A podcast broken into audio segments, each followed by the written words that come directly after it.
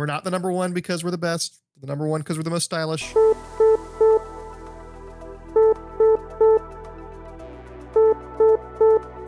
Incoming transmission. Engage house party protocol. Mark 4 powering up. Mark 17 powering up. Mark 44 powering up. All suits are online. Welcome to House Party Protocol.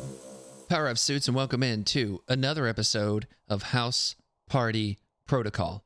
My name is Will, and with me today is the former king of Tennessee. He has been usurped, supplanted, dethroned. I don't know what word you want to use, but he's going to have a chance to take that title back in just a few weeks. It's the one and only Merzain. What's happening, my guy? Not that much. Just happy to be able to do it again. Not the King of Tennessee thing. That'll come in time. My rightful throne will be reclaimed. I'm sure. Being back here is the nice one. Being back here. Well, it's been a minute, and the people have been wondering where you've been, and I haven't really had a good answer for them other than just, real life. Yeah, my job sucked, and then it got worse, and then we got a new one. And now that I've got a new one, I have a real life now. Yeah, cue the Dolly Parton song, 9 to 5, It's technically an 8 to 5, but close enough.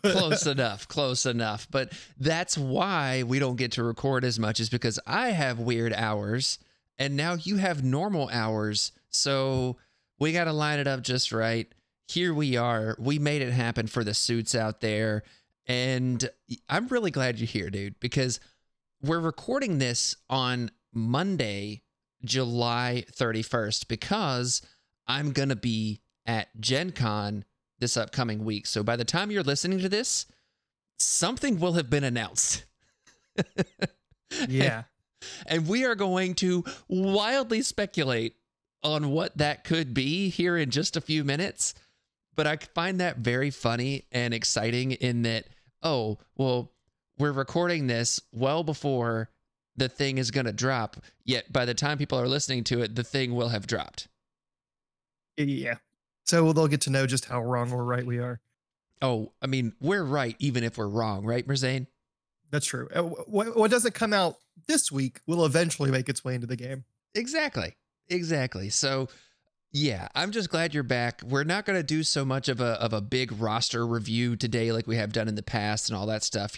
That 8 o'clock in the morning comes pretty quick, I hear. Mm-hmm. Mm-hmm. So we unfortunately don't have as long as we normally do, but I'm excited for today's show. We're going to talk about a little bit of speculation, and we're going to kind of keep the theme going that I've been running with lately of the underrated or maybe slightly underappreciated discussion. And this week we're going to talk about X-Men. And Merzain, I noticed when I brought this up in the House Party Protocol Discord that people are like, X-Men are not underrated. And I'm like, aren't they though? No. But it depends on what circle. Exactly. I think in the heavy competitive circles, X-Men is regarded as like one of the greats right now, but not for strictly X-Men reasons. But in more casual circles, when you're not playing some of those pieces or playing against some of the pieces they're good at, they definitely feel more underrated. Yeah, and that's kind of what I gathered as well. And one of the reasons why I wanted to discuss them, because we do have NashCon coming up in just a few weeks. And Merzain, I don't know about you, but the discourse has been dominated by just a few specific topics, whereas I think the people out there should be prepared to see X-Men at an event like that. And I know for sure at least two people that are going to have X-Men, and at least one of them already beat me very recently with their X-Men. So, yeah. One of them is the person who beat me in the last tournament with X-Men. There you go. There you go. So it's one of those things where I think X-Men definitely deserve their time in the sun because they seem to never be in the conversation like other things are. But when you really buckle down and you look at what they do well against the things that are currently dominating the airwaves and what they just do well on their own in a vacuum, so to speak, it's going to bring, I think, a lot into focus for some people. And we'll see if we can have a good discussion on that today. But anyways, Merzain, let's talk about Gen Con. So we know that there's going to be an announcement on Wednesday, right? On Wednesday, right. So that'll be August 2nd. They're going to do an announcement. And we also know that there's a quote-unquote mini-stravaganza coming again in September. So, Merzain, how do you feel the timing of these two announcements are going to impact one another? I feel like there's going to be one of two things at Gen Con. One is going to be something that's like completely independent from whatever they're doing at Mini Extravaganza. So something that is very exciting, but not like game shattering. And then I think at Mini Extravaganza, they'll probably do something big. Yeah. I feel like we got to have something big coming. Or the one at Gen Con will be a little bitty teaser for it. They'll talk a wee bit about it. They'll hint at it. And then at Mini Extravaganza, we'll know the full breadth of it. Yeah. Yeah. The full breadth of the wild announcement. Yeah. Wink, wink, nudge, and create the tears of the kingdom. Yes. Oh, the tears of the kingdom. Tears of happiness. I love it. Yeah. So happy tears of the community. That's it. That's it. That's what I think a lot of people are hoping for. And with that though, I really like what you said on that second thing, right? Like this is the tease before the mic drop, maybe? Yep. Or maybe both. I have my own little, we'll talk about it. I have my own little idea of what I think it might be. Do I base it on anything? Absolutely not. It's just me thinking, what would I do? Yeah. But that doesn't mean it's true. I have literally no basing. I'm just, like you said, baseless speculation. It is completely wild, off the cuff. Neither of us have any kind of inside information into stuff like this. It's just total guesses, trying to read the tea leaves that AMG leaves us out here. And Merzain, I got to harken back to our buddy Nate. And he did a video and he talked about this piece of artwork that was at Adepticon. And it was behind Tim and the guys over there from Professional Casual while they were doing their streams. And I mean, it looked kind of like some box art, maybe. It did, in fact, look like box art for something. What specifically box art did it look like? Well, it looked like it would probably be a corset box art, if I'm being honest. And I know why. We're not the only ones that think that, because there are exactly 10 characters on the box, on this artwork, on this spread of art, and all 10 of them are the core box characters, with some changes. Yeah, so let's talk about maybe what those changes are in that picture. So you take it away. So for me, the most exciting one, and I'm sure for a lot of people it was the most exciting one, is that we have the Doc Ock off in the corner in a trench coat. The trench coat. That's the most important one. I think that ever since the game has been out and the core box was shown and released, everyone has wanted trench coat Doc Ock. Yes. These are facts. I mean, also just the fact that the original core set model is just kind of meh, and then they did the Rivals Pack model, and you're like, that's Doc Ock. Just throw a trench coat. That's what he should have looked like. Right. Right. So yeah, that one's pretty great. What about some other ones? Another really interesting one to spot was Captain Marvel with her helmet or hood or whatever it is up, and the cool like helmet mohawk thing that she's got going on in the modern comics. Yes. So a fully costumed Captain Marvel is pretty cool and interesting. Maybe more in her binary form, like not permanently, but maybe as more of a less of a goal to build towards and try to maintain, and maybe something that she's just like maybe always a little like dipping into a little bit. Yeah. Yeah. Oh, I definitely am here for Mohawk Captain Marvel. That is the Captain Marvel in my humble opinion.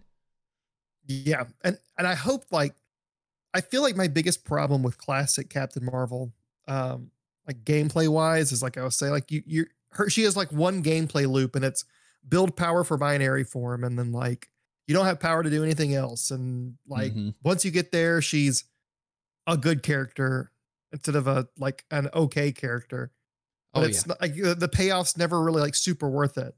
And I hope that they just make a Captain Marvel that's just solid and good. And if there is like an alternate binary form, maybe it's a little bit easier to use and to get to. I don't know. I do have a theory about it, but I want to save that for a little bit when I mention another thing.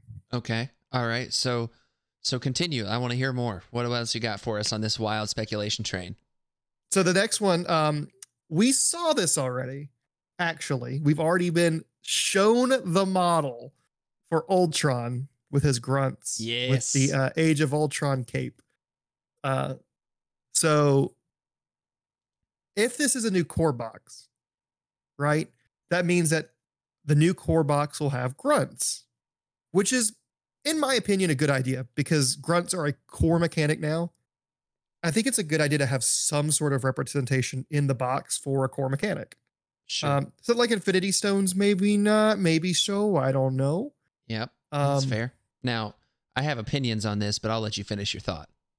I mean, whether or not we agree or disagree on grunts, like that's neither here nor there, but they're here. Having them in the core box is like a, hey, this is how they work. So that way, when you come to the local game store, you got your core box and someone sits a grunt across the table from you. You're like, what the heck is that? I think it just goes a long way to like help new players like understand the game better, like right out of the box. Yeah. Yeah. And I hate grunts. I definitely hated grunts more than I do now. I've kind of come around on them a little bit. I still wouldn't be upset if we existed in a world without them, but I'm certainly not as upset with them as I was. I'm more upset with a specific set of grunts than I am. That's fair. The mechanic.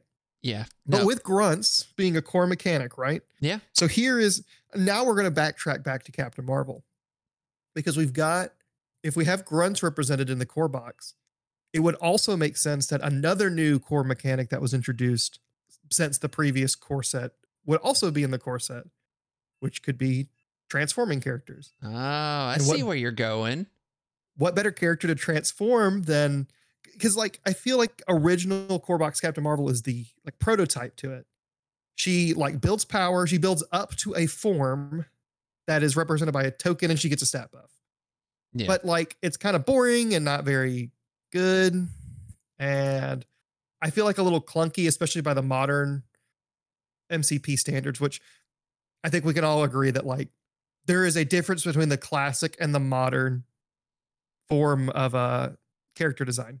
Oh yeah. I mean, you can definitely see the willingness to take chances with more recent releases.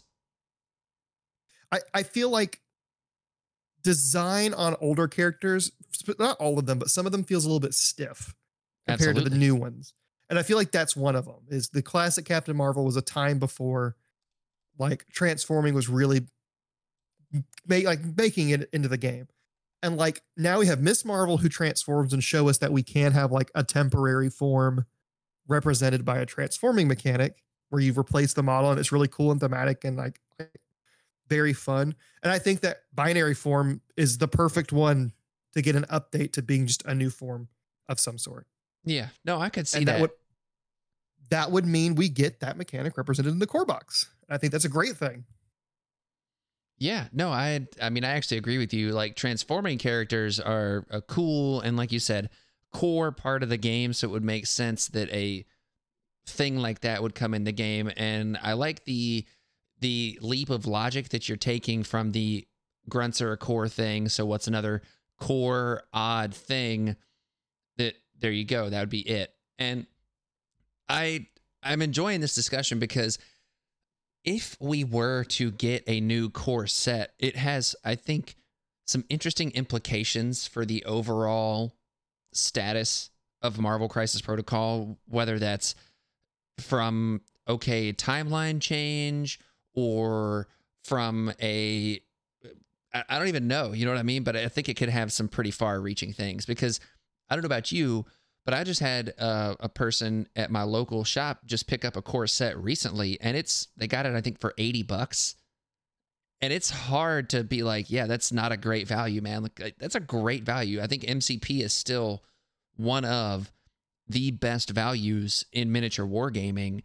And if you're talking about a character like Ultron with his cape, which I'm so glad they have the cape. That model looks so awesome. But you're talking about that with grunts, and then you're potentially talking about a Captain Marvel that transforms. I mean, you're jacking that price on up. Yeah, I think if we get a new core box, regardless of if we get cool stuff like grunts and transforming characters, I think it's pretty safe to say that we will not get a $100 core box. I think that, like, at the time, it was like a steal. And I think it still is. I think, like he said, it's one of the best deals in like wargaming when you're getting into the game.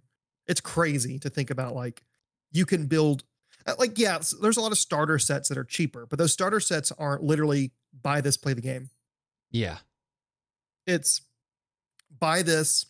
You get to play like a stunted version of the game if your friend also buys one, or you find someone willing to play at this level.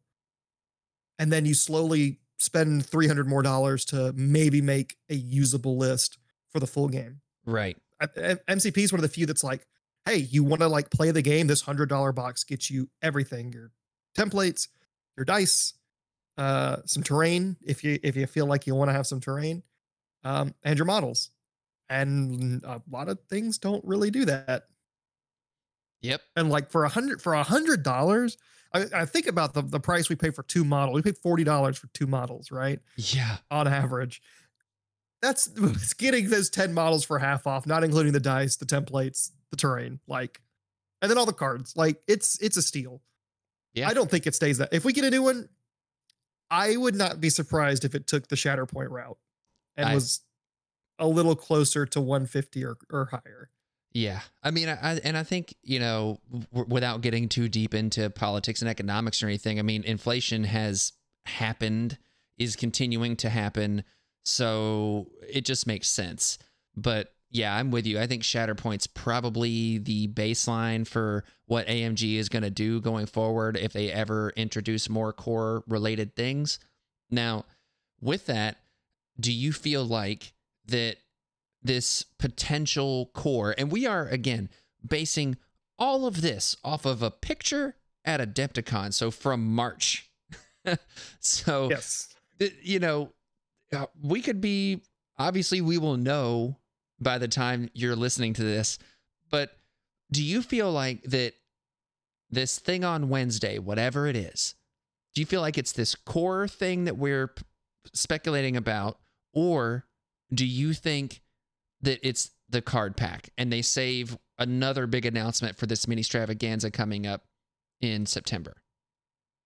I think it might be that the core box is announced and maybe shown off a little bit. I wouldn't be surprised if we also got the core pack, like this, like something for now, like a print and play core pack, or not core pack, print and play, card pack. Like, yeah. Hey, it's out now. I don't think they're going to make us wait very long again, because when they did all the character changes, they ended up like making people less interested in playing the game now and playing the future game. And that made like game nights really weird because everyone just wanted to play like, hey, new Hulk's got teased. Let's play new Hulk instead of old Hulk. And yeah, I feel like they won't do that again because it sounds like a good idea, but it ends up being a little rough. I wouldn't be surprised if like, hey, here's the thing. Here's the cards. Go play it. You just said the thing. Oh, man, I wish we would get the thing because we won't get the thing. Fantastic Four isn't coming. Come on. It's coming. That's my bold take. Come on. We're going to get Dr. Doom and then they're not going to and the Silver Surfer and Galactus. And we're just not even touching the Fantastic Four. Dude, I like. Come on. I'm going to reset the clock real quick. Reset the clock. But come on, AMG. What are you waiting for? It's the 4-year anniversary of the game at Gen Con. And that might be what they do. Come on, like you did totally out of nowhere X-Men. Please do out of nowhere Fantastic Four, and I will forever be less critical. No, I can't do that. I'll still be critical, but I'll buy the stuff. Like, I mean, I still buy the stuff. Dang it. What can I give them? My firstborn? No, he's 9. They don't want him. Your firstborn. There you go. I'll give AMG your firstborn, Merzain. My hypothetical firstborn. Yes, if they do Fantastic Four. So that's what I'm planting my flag. It's Fantastic Four. I know it. I believe it in my soul. I'm also looking at the art again. Yeah, all the characters look slightly different. Like Zemo's wearing a new coat. Widow's got her little batons. Red Skull and Steve look pretty similar, but Red Skull looks like he's got something different. I bet you if they have anything that attaches, Red Skull can attach or not have the Cosmic Cube. And now we get an attachable Cosmic Cube card. If we get anything like that, like the Infinity Gems. That'd be cool. Man, it just, there's so much that could happen with this. And I love that, like, right now we're in that, like, take a breath before maybe something cool happens situation. Yeah. Because we know that there's a new wave of X people coming, right? Like we saw Bishop, we saw Nightcrawler, we saw Shadowcat, Iceman, all these other characters at Adepticon, even not to mention the new Wakanda stuff, all this stuff we've seen, but that was at that time they were like, this is 2024 stuff, y'all. And we've gotten a lot of releases this year. Sure. Squirrel Girl, Gwenpool, and obviously Claw and M'Baku with his suspiciously weird based situation. I mean, I don't know if you've opened that pack yet, Merzain, but there's the regular size bases that they're supposed to be on the small bases. And then there's 50 millimeter bases in that box for some reason. That's weird. It's really weird. It's really weird, but hey, whatever. So yeah, we've got good characters that have come out this year, but when I take stock of the MCP landscape, it seems to be just a lot of, apathy is not the right word. It's because it's not apathy. It's not stagnation. Stagnation. I mean, even that doesn't feel like the right word, but I think it's closer. It feels to me like the game is still great and exciting, but without like an injection of new ideas or new toys to play with, people are left wanting the next thing. And since the next thing hasn't come because they've been focusing on Star Wars Shatterpoint, I don't think there's nothing wrong with how they're handling. Correct. Absolutely. I think a lot of people are just like ready for the next thing to happen and for the game to change a little bit because we've been, particularly speaking competitively, the competitive scene has not been solved, but it hasn't had a lot of innovation. Yeah. And I think a lot of people are hoping that AMG can inject something into the environment to just mix it up, not necessarily like destroy everything or nerf or buff things or bring new crazy models into the game, just something to shake up how people are playing. Yeah. Because that's always important to like always have the game changing when it starts feeling like it's being played a certain way. And they've done a great job in the past of doing that. I think it just feels worse right now for people because of the Star Wars Shatterpoint stuff. It's really easy to look across the hall at the people getting the Star Wars minis and be like, oh, well, how come they get new stuff and we're waiting? I thought we were the cool game. This is Marvel Crisis Protocol. We're supposed to be the loved first child. And No, like, the first child's the one that always gets pushed aside. Yeah, I know. Speaking as a first child myself. Yeah. You and me both. Yeah. But I think we're going to have our time in the sun. And I think we've got something big coming. I mean, this is, again, baseless speculation, but like, to me, new core set means some sort of mix up to the rules. Like, why, if you're going to be releasing new things for people to play with, like they're into the game, it's a great chance to like mix up some core rules. And, I'm hoping, and you know what I'm going to say. You know what core rule I won't change. Oh, Grunt's out of the game? No. That's confirmed for the box, right? Because we got Grunts on the artwork. You don't know that. Grunts are here to stay. They could just be a 2-threat character. It could be. It could be a 2-threat character. Or a 1-threat character. Let's do that. Or attachments. Yeah. For 1 threat. Yeah. There you go. We can do stuff. So Nick Fury is 3 points unless you want his shield grunts, right? No, he's still a 4, and then you add the shield grunts in there and he goes up to 5. He'd be so bad at 3 without the grunts, though. Golly, he would be. All of his abilities are for his grunts. That'd be crazy. They had to change it. Anyway. No, I you know what I want to see? Changes to crits, because I've been on a crit crusade. Oh, okay, I am not having this conversation with you right now because we could probably go on an entire thing about this. All I'm gonna say is you're wrong, and crits are the most exciting part of this game. What have you heard my newest idea? So it's like a happy medium. Let's have it. You still explode crits, right? So like it works just like normal, but you can't ever do more damage than your pool. So if you roll 6 dice, you can't do 12 damage. You can do 6 damage, which is still a one shot and exciting. And you get to roll lots of dice. I mean, that's better than your previous ideas. I'll give you that. But I still hate it. I hate change. Okay, well, if we take grunts out, can I have my crit change? Yes, if we take grunts out, or you know what? You know who shouldn't be able to explode crits? Grunts. Boom. Solved it. Oh, is that how we come to an agreement? Solved it. We'll implement my crit change because grunts also get hurt by it. Right, yeah. No, but only grunts. Yeah. That's the thing. Oh, only grunts. Only grunts are not allowed to explode crits. Yeah, well, I want Malekith to stop one-shotting all my guys, so. Yeah, well, I mean, I think everybody wants that. But, you know, that's what he's designed to do. You know, just don't put guys up there next to him and he won't get killing them as hard. One of my league games, I played Malekith and I did a beam round 1, last activation, did 7 damage to Hulk and 5 damage to Black Panther through 2 blocks. That's nasty. It was the most disgusting thing I've ever done to somebody. I felt so bad. And look, that kind of thing's going to happen. And I'm sure that you've been on the receiving end of just such an insanity. Yes, I have. That's why I'm really, that's why I'm salty. It was really fun when it was me. I was really salty when it was him. Right. Of course. Yeah. When you're the one doing the dicing, it's way better. But when you're being diced, you're like, it's because I'm good. I'm just really good. Right. Right. When it gets done to me, it's like, oh man. Yeah. I know my limits. I know what kind of person I am. Right, yeah, it's just all about you, and this is Merzain's world. We're just living in it. I'm the protagonist of MCP. That's what I know. The protagonist. There you go. So that's going to have to be your new name when I introduce you. Is like, we're here with the protagonist.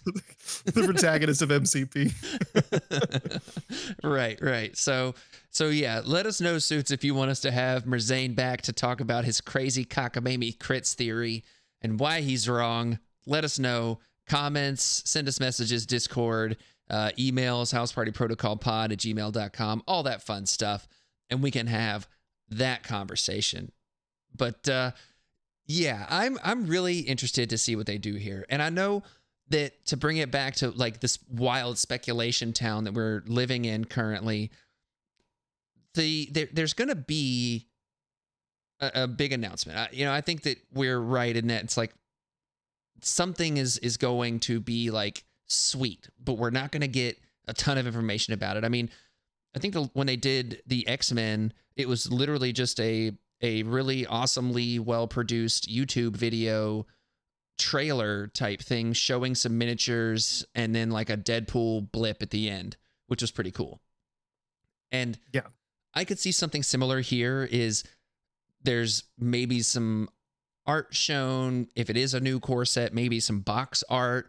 They show these models off and they say, coming in 2024 or something like that. And I think that we'll all be happy and excited. And then when Mini Stravaganza comes around, we're going to get a bigger deep dive. And I don't really know if we're going to actually, what kind of concrete information we're going to get, right? But I know that in September, when we get this Mini Stravaganza, that's when they're going to start showing cards for characters. That's when they're going to start implementing new things and talking about when things are going into effect and stuff like that. But Merzain, the community's been more or less clamoring for a new card pack. And they promised that a card pack would come with the new Crises.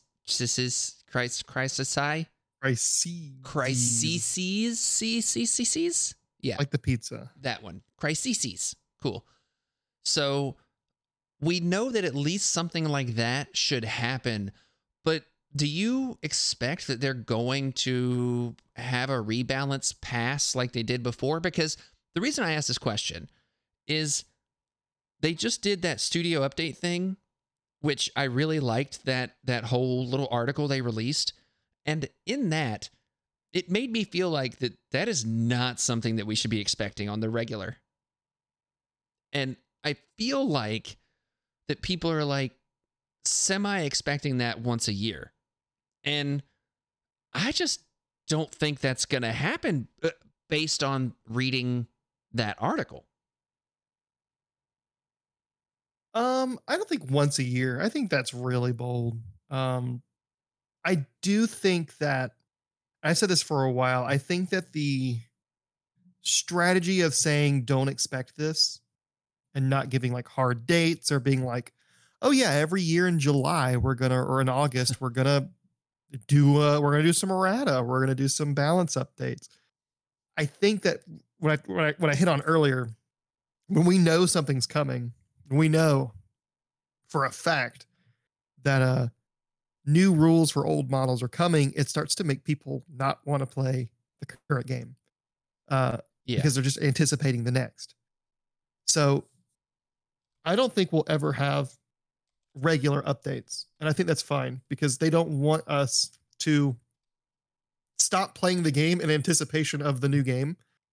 Yeah. Because that happened in War Machine too. Like, one of the primary complaints of we had what was called CID. If you've ever done a beta test, you know what it is. Or the beta realm of a live game like World of Warcraft, where you can play the normal game or they're testing the new patch and you can go play that too. Yeah.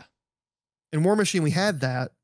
And what ended up happening is like half the people at your game store will be playing the new patch and testing it, quote, quote, testing. They're not testing. They're just playing it because most of the time they're not actually like giving feedback about it. They just whine about it to each other and then play the updated stuff because it's interesting. And then the other half's trying to get games in with the real game. And then everyone's like, every time you go to an event, everyone's like, oh, we're going to use the new beta rules. And they're like, no, we're not going to use the new beta rules. They're beta rules. And it creates like this thing where everyone's just ready for the new thing. Yeah. And not wanting to play the game. And I don't think that with these, several of the developers being from Privateer Press and having lived through that, I don't think they want to do that again. I think they would rather us be focusing on the now and the little tidbits they give us for the future. Yeah, I think you really nailed it there. And I mean, I think in general, though, when we have our criticisms of Marvel Crisis Protocol, sure, we certainly do. But in terms of the rule set, and the core rules and how the game overall interacts with itself and the players interact with each other and everything, your crit thing aside, like, real talk, there's not too much that I have to complain about with the rules, right? And there's nothing that I can see being so big of a change in the core rules without just completely changing the game that would cause a situation like what you're describing. Yeah, I think that there is no, even the crit thing, like there's no rule in the rule book that I feel like needs a drastic overhaul. Like, do I want crits to get changed? Yeah. Does it need to? No. But like, there's no rules that I feel like are just like broken or inherently unfun. Everything in the rule book is made to just sort of facilitate you playing, and like, yeah, there's not really a lot of things to be upset about. I think the only thing that ever really needs to get changed is like, we just got a, you know, a new forbidden landed list or ban restricted list. I'm thinking forbidden what list? In Yu-Gi-Oh, it's called a forbidden and limited list. Oh, okay. Well, you have forbidden cards and limited cards, just like you have banned cards and restricted cards. Got it. Yeah. I get them mixed up all the time. Whenever I go to Yu-Gi-Oh, I'm like, what's on the banned and restricted list? And they're like, what is that? Like, oh, forbidden limited. Every time I try to talk about the MCP, I'm like, what's on the forbidden limited list? They're like, what is that? Right. Yeah. Well, you just did that. I just did it. I think that is a pretty healthy way for the most part to get changes done and make things good again in the game. Like deception being limited, great decision. Yeah. And every time a Brotherhood player gets upset, my life is a little bit closer to being complete. Just a little bit. I mean, look, I've had my very well documented struggles against Brotherhood, so you know, I can't complain. But it's just anyone playing an evil faction, right? Like, yeah you got to get your comeuppance. Got to get them. Yeah, exactly. So, and if someone's going to say that Brotherhood is not evil, but they are literally called, and I quote, the Brotherhood of Evil Mutants. So, checkmate, Brotherhood. Checkmate. Game, set, match. Game. Who do you think you are? I am. Right. Well, Merzain, since we're talking about mutants, this feels like the perfect segue into our discussion on the X-Men, because I feel like we've covered our bases on the wild speculation as far as we can. We've hit the high points, and obviously I'm very excited to see how close and maybe how far we were on that. So, yeah, I'm super excited for that. We're 100% correct. We have said absolutely nothing wrong because we can't. We are infallible creatures. Exactly. So, Merzain, X-Men, and what makes them tick so well? And this might be a weird way to put this, but I perceive them as underrated, even though we have a local Yusuf, shout out Yusuf, that plays them very well. But I perceive them as underrated because in the discourse right now, it is Guardians of the Galaxy. It is Malekith Cabal. It is, I see a lot of Weapon X discussion. I see a lot of Hydra discussion right now. And you and I both, we look at the competitive scene a little bit and stuff like that, and we see the conversation around X-Men within that, but it still doesn't feel like it gets that same fervor that some of these other ones do. Would you agree with that? I think so. I think that competitive players definitely look at X-Men much different than like your average player, like at the game store looking to get their weekly games in. Yeah. I don't know, man. It's interesting. So X-Men, let's talk about what makes them kind of secretly good, if you will. And I want to start with everyone's favorite leadership ability, but probably not favorite character, and that's Storm. And the X-Men Gold leadership specifically. And look, somebody out there is listening to this going, but what about Cyclops? We'll cover Cyclops later. But Storm is the star of this X-Gene show right now. And X-Men Gold, once per round, you may use this leadership ability during an allied character's activation if it is not holding an objective token. So as long as it's not got an extract token. If you do, choose an allied character within range 2 of the active character. Place the active character within range 1 of the chosen character. So functionally, what that means is that you can have a character do what is common words now, the storm hop. And if it's on a big base character, guess what? That character's moving a lot farther. So for instance, a Juggernaut on his big base can activate, use the quote-unquote storm hop to move up, say, Logan the Wolverine, and now Logan the Wolverine has effectively moved short. Effectively. I mean, it's basically about that much distance based on placements and all that stuff. Maybe not exactly, but it's pretty close. And it's farther than that. It's almost medium. Well, there you go. There you go. So that just goes to show my exact understanding of the ranges here.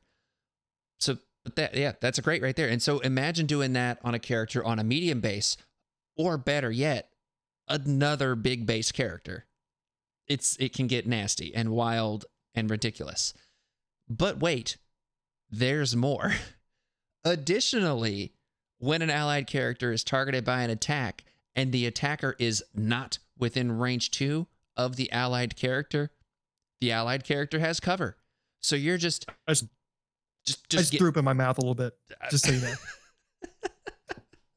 I mean, it's like, hang on, we've got this super powerful ability. Yes, it's only once per round, but holy crap, is it really good?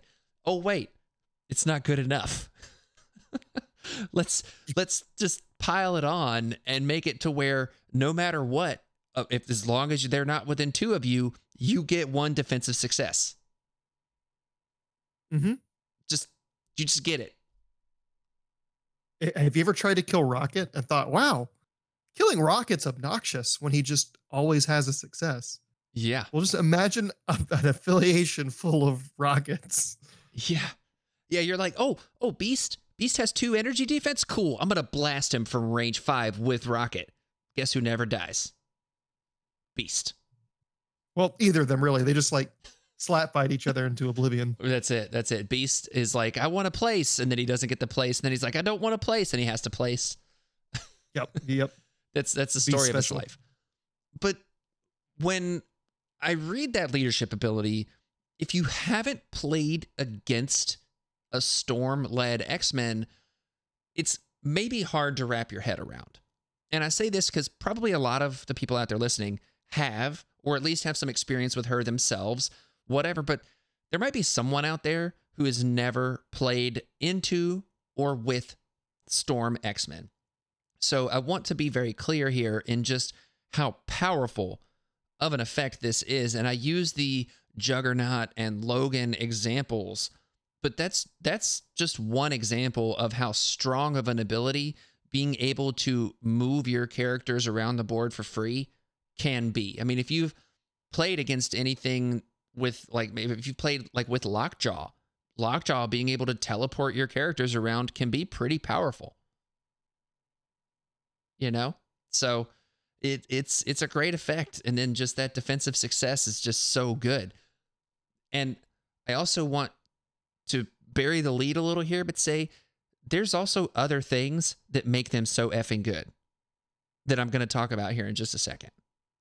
But Merzain, how do you feel about this leadership, and have you seen any like big brain plays to make this leadership so insane? I think this leadership is like low key one of, if not the best in the game. It does so much. Like, we look at stuff like the Wakanda leadership and think, oh, it's really cool because you can re-roll a die and maybe get a success. But this is a conditional always success. And that's extremely powerful. There's no way to really like quantify it the way it works. Cause like, you know, like you said, Beast with 2 energy can still block 4 with a couple crits and then another success. And then, well, that 4th success just gets to be a success cause I'm in cover. Right. It means you can position, cause like all the times you position behind a piece of terrain in a really awkward spot because you want to get that cover. Storm just says, I don't need terrain. I'll just be where I want and I'll get cover if you try to shoot me. So like you just be so much more dangerous for no reason if you want to. Yeah. And you force your opponent to come in on you or just suffer. And then, you know, with the Storm Hop, like there's all kinds of weird, wacky stuff you can do with it. Like you mentioned, you can get a little bit more range, and it's a ton of range. Cause you got to think the range 2 that she can, you know, you can place from is very similar in length to the short move. So like you said, on most characters, it's almost like getting a short move, but because you go to the other side of their base, it's a little bit more. Right. It is a substantial movement, and it gives a lot of characters who may otherwise not be super mobile mobility that they weren't supposed to have. Like they were not designed to be this mobile, but here we go. Now they're mobile. Right. Now they're flying across the board and coming to hit you in the face. Yeah, now that guy that you pushed out of range so they couldn't get a double attack can all of a sudden get a double attack because they weren't holding an objective and they just hopped over their guy. And like it also enables a lot of things like turn 1 plays, you know, hopping off of a medium base with a medium moving small base. That's a lot of things to say. But basically if you jump off one of the bigger characters with most of your other characters, you can grab the middle objective in one move and then get away, like how Angela or Amazing Spider-Man can. Yeah. And so I will say it is worth noting, and this is one of the things that always trips me up about this leadership when I'm reading it, is the active character is not the one actually doing the hop. It's an inactive character that's doing the hop, which is always something that I get so messed up by. I think you have it backwards. No, I do have. Yeah, I have it backwards. See, that's what I meant. See, I get messed up by it, and it's the other way around. The active character chooses someone close by, and then they get to jump off of the inactive character. And see, it just melts my brain. So like the common one you'll do round 1 is you might have, let's just say Storm. You know she's in the list, and she's a medium mover with a small base. You'll probably have Beast. Beast is on a medium base. What you'll do is you'll deploy Beast in the very middle of the board, right in the center, on something like a Cubes or a Spider Infected. So there's one in the middle that you're both going to fight over, allegedly. Yeah. You put Storm anywhere within 2 of Beast, or just right next to him, so you're sure, because there's rules. You can't really measure that, yada, yada. You start with Storm. She uses her ability because she is the active player. The active character. She chooses Beast, places herself within 1 of Beast, which is directly forward. She moves forward a medium, grabs the middle base, the middle one, and then moves back. I'm pretty sure it works like that. It might have to be the other way, or it might have to be Beast has to hop and then move. That might actually be the case. I can't remember because I don't play this affiliation. I just play against it and I assume everyone can grab the middle points. Yeah. But one of those 2 combinations.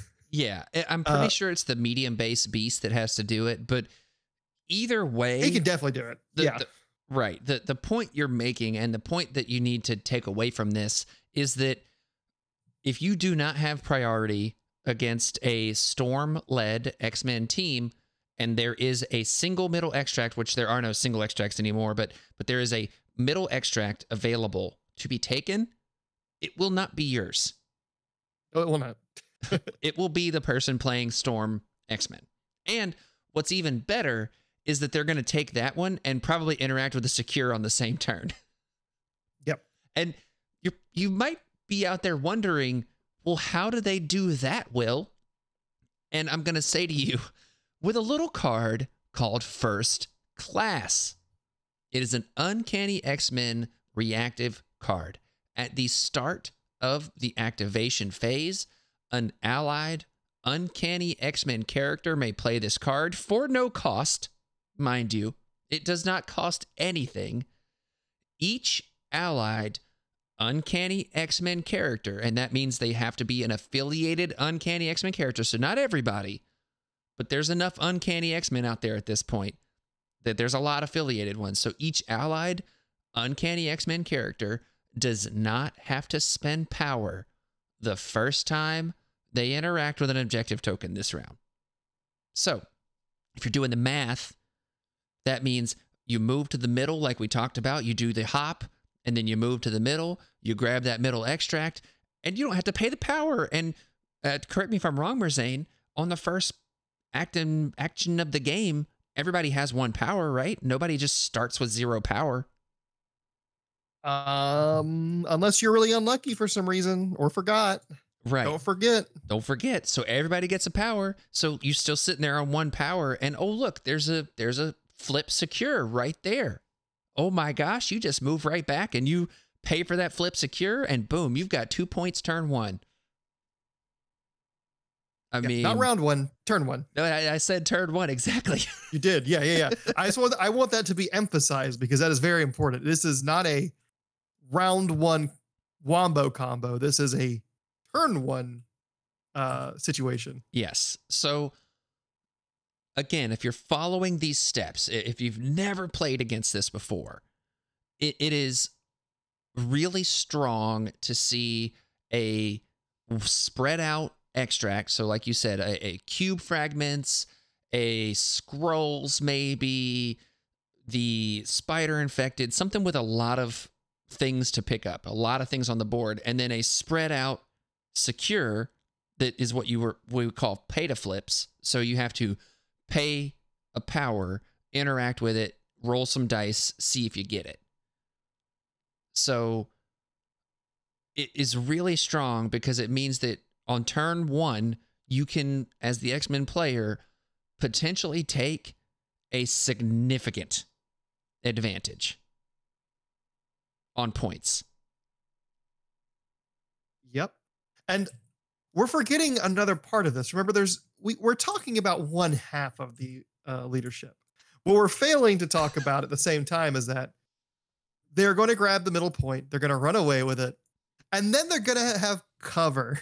Right. Because it wasn't enough that they got the middle. They also are going to be able to protect it better than you would have if you got it. That's exactly it. And that's really the crux of this whole thing is that, cool, they've got this really strong opening. And look, there's a lot of game to play after turn one usually. But something I talk about on this podcast a lot is looking at how fast a crisis is going to score is something that can inform your decision-making on turn zero before you go into any match. You can say, okay, cool, there's 5 extracts. You're looking at spider infected, and there's 4 secures. So in any one round, there are 9 points that can be scored. A game of NCP stops at 16. If an opponent is able to take an advantage to where they score potentially 5 of those 9 points turn one and can make you have to catch up to them constantly while also being extra defensive, that means that game's going to be over by most likely round 3. So yep. You got to look at those factors. And I think that's what X-Men does so well. And it's one of the things that I think it's complicated to pull it off in all the right order and make sure you have all the right characters and all the right stuff. But once you get that sequence down of how to score a bunch of points really quick, especially on that round one, and take that advantage and just maintain that bit of an advantage that you can gain early, it really opens things up like a beautiful flower, if you will. An MCP flower of never dying because you always have cover. Yes. As a primarily shield player right now, who likes to play with gun lines, things that sit back and hit you with attacks that are usually more than range 2, and usually not super strong attacks, like 4 dice, 5 dice, stuff like that. Your opponent always getting a guaranteed success to block makes that strategy obnoxiously hard to pull off, because you're just never going to do damage to them or enough to be significant. Right.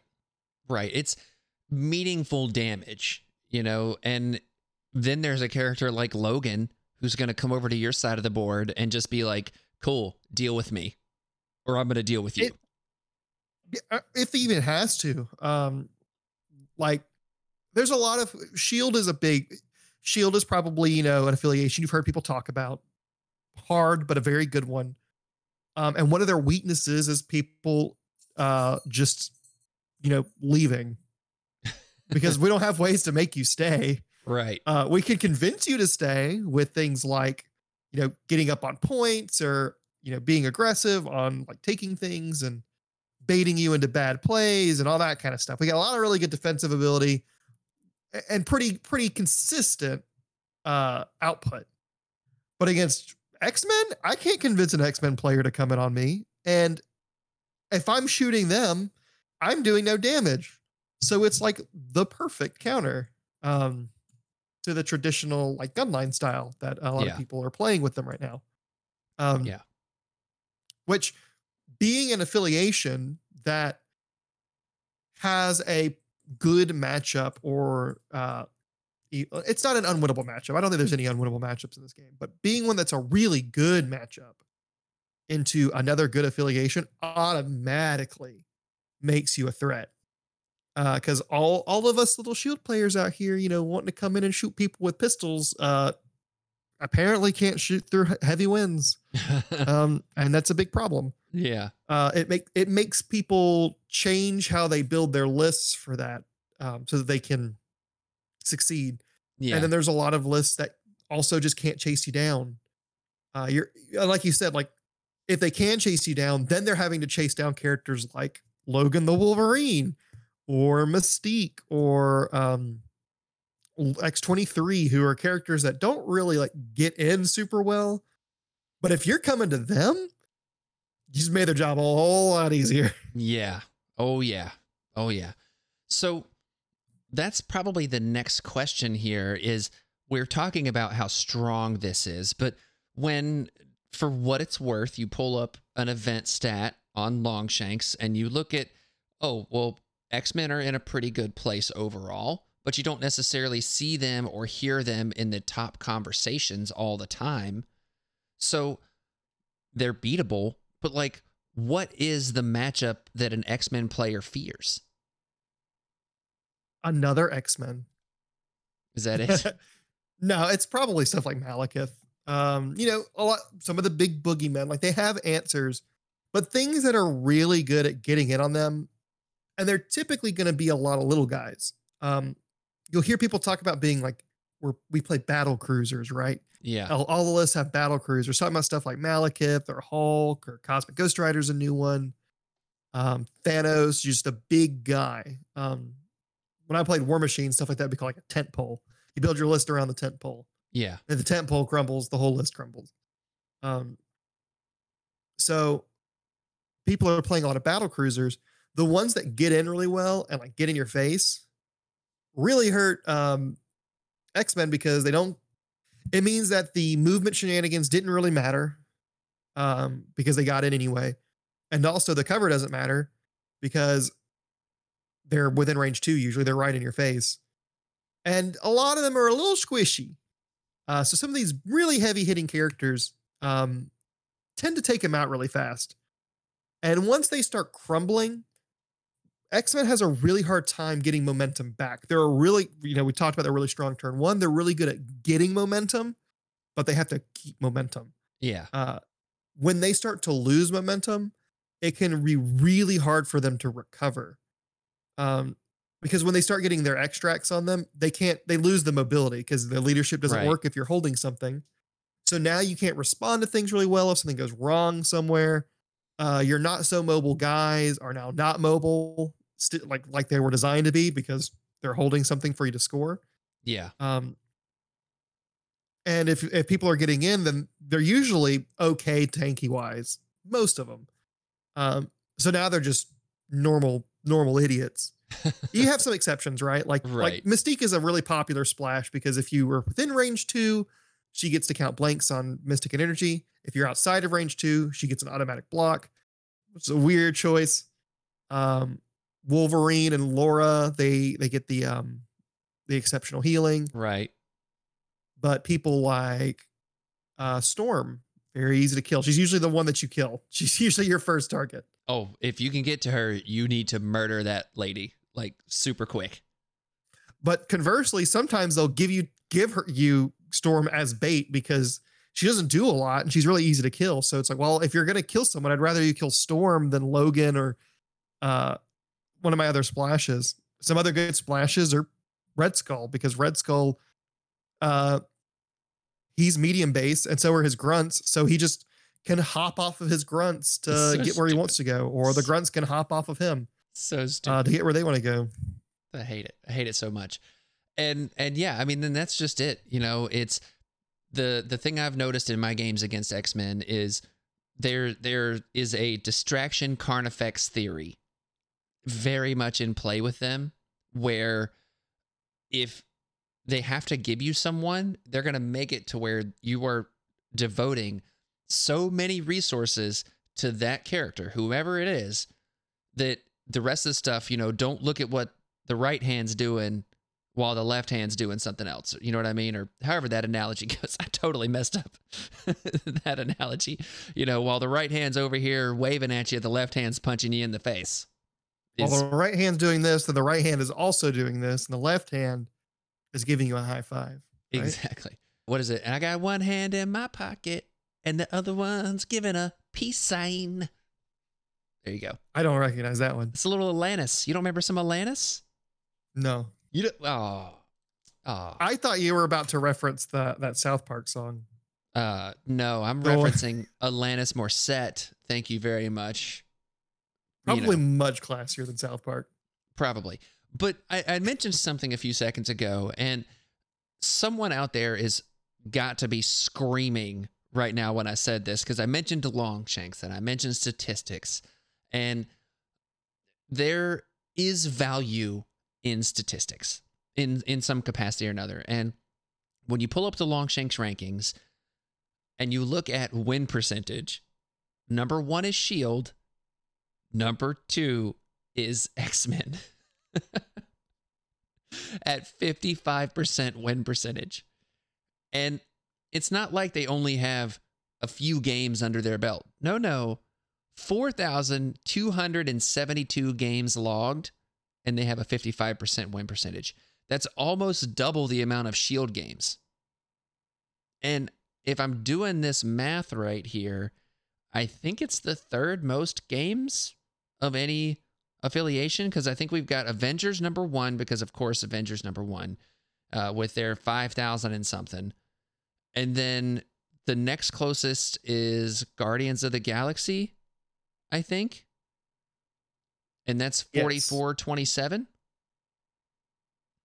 So maybe second most. Yeah, second most.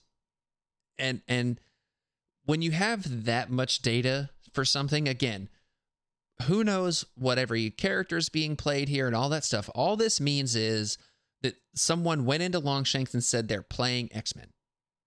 That's what that means in a match. So you have to take it for what it is there. But do you feel like that when you see something like this, you see X-Men at a win rate of 55%, which I think is fine. Like, I don't think that means that there's anything inherently broken. I think you're kind of within. I think the you're on the edge of something being maybe too good there, but at the same time, I think that's okay where that percentage is.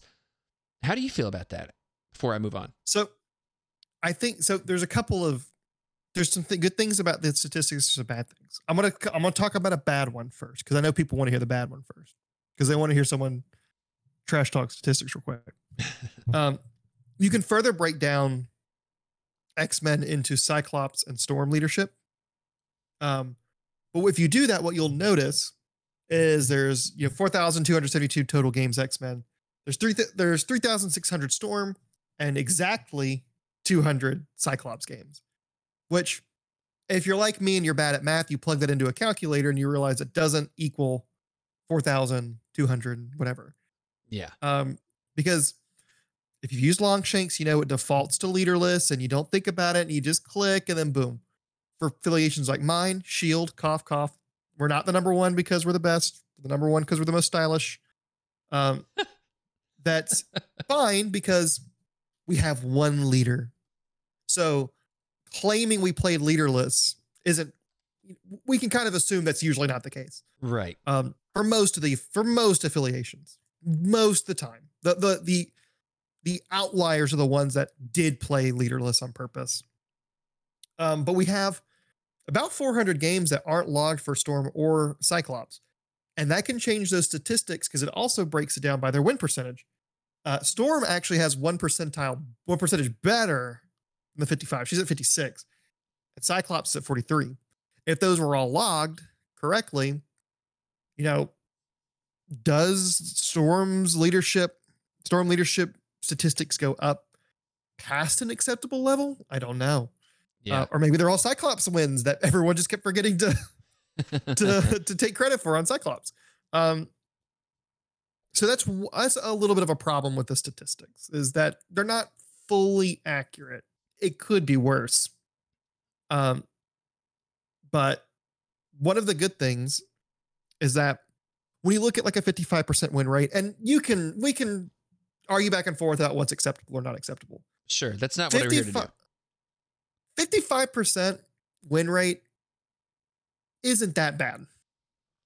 I know that you'll look at stuff like League of Legends or, Dota. And 55% win rate is much bigger. But part of that is because of the way those games work and also the amount played. We're talking about 4,000 games compared to like tens of thousands, 100,000 games played to get the statistics for those games. So when the more games, the closer to 50% you should be looking at. So like a 55, 56% win rate means if something's really, really weird in a game like that, with 4,000, it doesn't mean as much, especially in a game like this. To me, when it starts hitting like 46 and 7, that's where I'm like, maybe. 55, we're, like you said, we're kind of on the edge. Yeah, and there could be a lot of reasons for that. Like Shield is currently the most winningest faction. They are a predator to Shield, meaning that they could be keeping them in check, and a lot of their wins are keeping that affiliation in check. And then the third on this little triangle is Cabal, who could be keeping X-Men somewhat in check. So you've got this rock, paper, scissors going on, winning against each other and not counting their losses against themselves. Right. Because it does take that into account. It does not count it doesn't count the mirror matches. Well, there you go. I didn't know that Longshanks didn't do that. Yeah, it excludes mirror matches because that kind of makes the. I don't think it changes a whole lot, but it does make it a little weird sometimes. Yeah, depending on like the volume. Yeah. So, we could have a bunch of X-Men matchups into Shield specifically that are making it through to make this 55%, and then a bunch of mirror matches, and then all their losses are from quality. Like it could be something like that.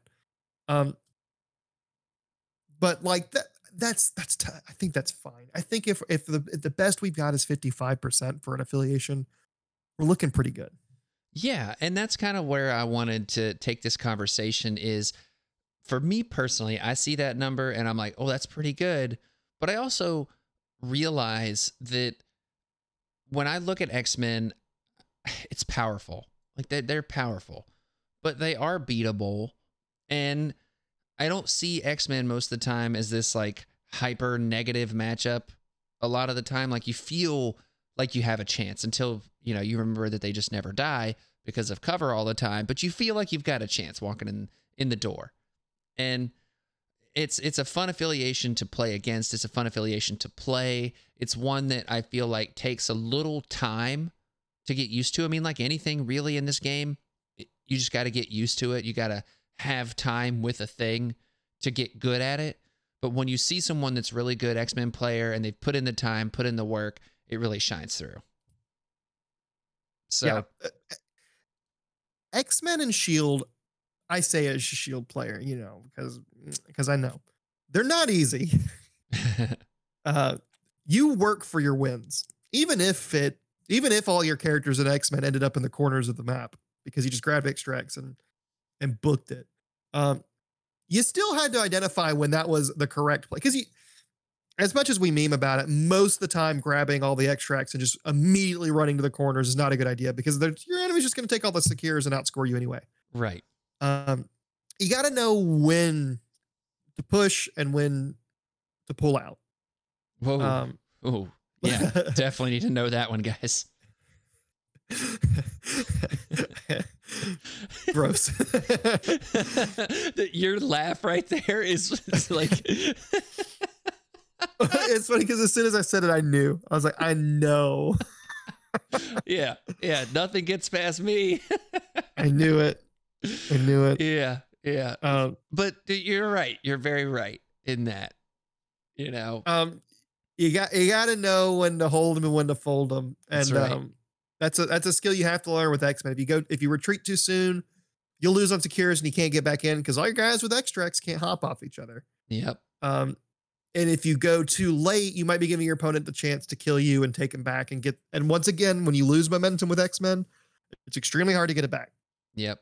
So, and then on top of that, like we talked about, they play a lot of weird characters sometimes. So sometimes it's just hard to know what to do with those characters.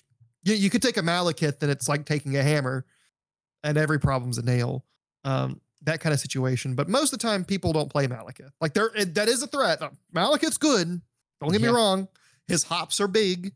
But for the most part, you're looking at like little guys with them usually. Yeah. I mean, you've got a 3-threat leader that accounts for a lot. And if y'all are enjoying this conversation, we can come back and have a deeper dive into X-Men list building and stuff like that, because it's a good conversation. And again, they're near the top tier currently by statistics for whatever that's worth. You know, again, I think there's value there, but you don't want to put too much stock in it. Like we talked about, blah, blah, blah. I'm not going to rehash that, but we can talk more about X-Men list building and all of that stuff a little later, but I wanted to kind of give an overview of why I felt, and maybe you felt, that they might be underrated, because it's, and I say underrated, and I think we've clearly established, Merzain, that they're should be in the conversation with some of the best things in the game. Yes. And so labeling them underrated feels awkward, but I say that because, and this is just, I'm a product of my environment. I don't see a ton of them all the time, and I don't hear people talking about them as often as I hear them talking about the other stuff, the battle cruisers, the whatevers, the crits that explode. You know what I mean? Like, so that's why I wanted to have this conversation. But there's certainly more to have, but I do want to get to some show questions before we have to button this one up. You ready for that, Merzain? Yeah, whatever you're ready for. I'm prepared. All right. For anything. So Dennis, as the protagonist of MCP, I can take anything you're going to throw at me. Dennis says, want to hear what makes them sneaky good now and how to convince my dice of that. Look, I'll tell you, you walk over to your die and you say, I always have cover, and it just flips to a shield. Like, it's just, I have cover, shield, boom. That's how you do that right there. Attacking can't help you. I think that what Dennis is talking about, because I've seen him play a couple times, because now I may be thinking of a completely different Dennis, and I'm sorry to both Dennises, all Dennis in existence, if I'm getting this wrong. He's played locally a few times. And I think I've had a conversation with him, or at least Doc, another local who's one of his friends, about like, oh yeah, like it's perfect because you'll just automatically get a success and then they'll roll 3 skulls. And you're like, oh. Unless that happens specifically, right? But yeah, like they're sneaky good because they are a high skill cap affiliation or a high skill floor affiliation with a high skill cap. It's very hard to bust into them and do good. You really have to, like we said earlier, you got to give them the time. So like, I think in a lot of circles where you're just kind of playing an average game every week and not trying to tournament grind, they don't feel like they're as good as affiliations like, you know, Avengers or Brotherhood. Yeah. The big flashy smashies. They're a lot more subtle. Yeah, that's a good point. Yeah, I like that. So Rob says, best splashes for X-Men. I'm not really going to get into that right now, Rob. Sorry. I think Red Skull, Master of Hydra, we mentioned that earlier. He's a great choice, and I'll just go with that. How do you set up Cyclops to be a viable leader? So I played against a guy, Rose Ladd, that we have in the Discord. He played a Cyclops list that was solid. It was a very solid Cyclops list. And it's worth saying, if you're playing into Cyclops, as in you're playing into making him be the thing, there are ways to be successful with it. You know, making sure that you're feeding power to the right people at the right time for their spenders, because that's what his leadership's all about. Making sure you're having the power on Cyclops to use his field leader ability is critical, because field leader is an excellent superpower. Excellent superpower, but it's 3 power, and he rarely, in my experience, rarely has the power to do anything with it. So, you know, he's just one of those characters. I think he's just so dice dependent sometimes, and when you're not getting the power you need to fuel things like field leader and hit and run, it can be a real struggle. Yeah. Cyclops is one I want to make good, and I have looked at so many things that would make them cool, and I just come up short because I don't think I'm smart enough to play a good Cyclops list. Yeah. It's hard. You have to have like this weird combination of characters that build and characters that receive power. Kind of like in Humans a little bit. But not as good. But, and like, what characters in X-Men have good spenders? Like, there's not a whole bunch. And then what characters build power in X-Men? Well, not a whole lot of them. Right. It's weird. It is weird. I feel like Cyclops he's almost so good because like you said, field leader's crazy. He's almost so good. He's almost so good, but like, I don't know. I think that we either need like someone to come up with this crazy, like stupid combination that we don't understand quite yet. Like I think we need for Dormammu, or just like one X-Men character that like does one of those things super well. Like one that builds power like no other character in the game, or one that has the dummiest spender ever created. And now all the other X-Men guys come together to help you pay for it. I think that's all it takes, and Cyclops is cool. Yeah. Yeah, Scott, it's that there's some little missing piece, but once they find the missing piece, it's going to be fit like a glove. So I'm going to skip a couple here because we addressed some of these as we go through here. So Landon says, will AMG just shrug at recent comic reveals and quietly add Ms. Marvel to the X-Men affiliation list? So that's in reference to some stuff that's been going on in the comics. Check that out if you're interested. It's very, very cool. But at the same time, I think Ms. Marvel will not be in an X-Men anytime soon. Maybe if we get an additional version of Ms. Marvel, and we're talking about Kamala Khan Ms. Marvel, then maybe, but I don't think current version is going to ever be an X-Men. But if she is, you know, so be it. And I think she'd be a really good one. Yeah, I agree. Like, one thing to keep in mind with a lot of these characters is they do what's called like snapshot character design. This is, every character is not the quintessential, the only version of them with all their powers and all their affiliate, everything. It is, they choose a snapshot in time of how this character behaves and who associated with, and they design around that. That's why we have the Hulk and the Immortal Hulk with different affiliations and slightly different like designs. So that Ms. Marvel is the classic Ms. Marvel that's not, you know, associated with the X-Men. A new one could be that one. Yeah, exactly. I believe snapshot is the word they've used, or I have had a very vivid dream. No, I think that's it right there. So next one we've got here is Big Al. How often do you play Psylocke or Logan and shoot for more of an attrition game? So I see Logan in pretty much every X-Men list these days. Psylocke less so, but I think she's really great.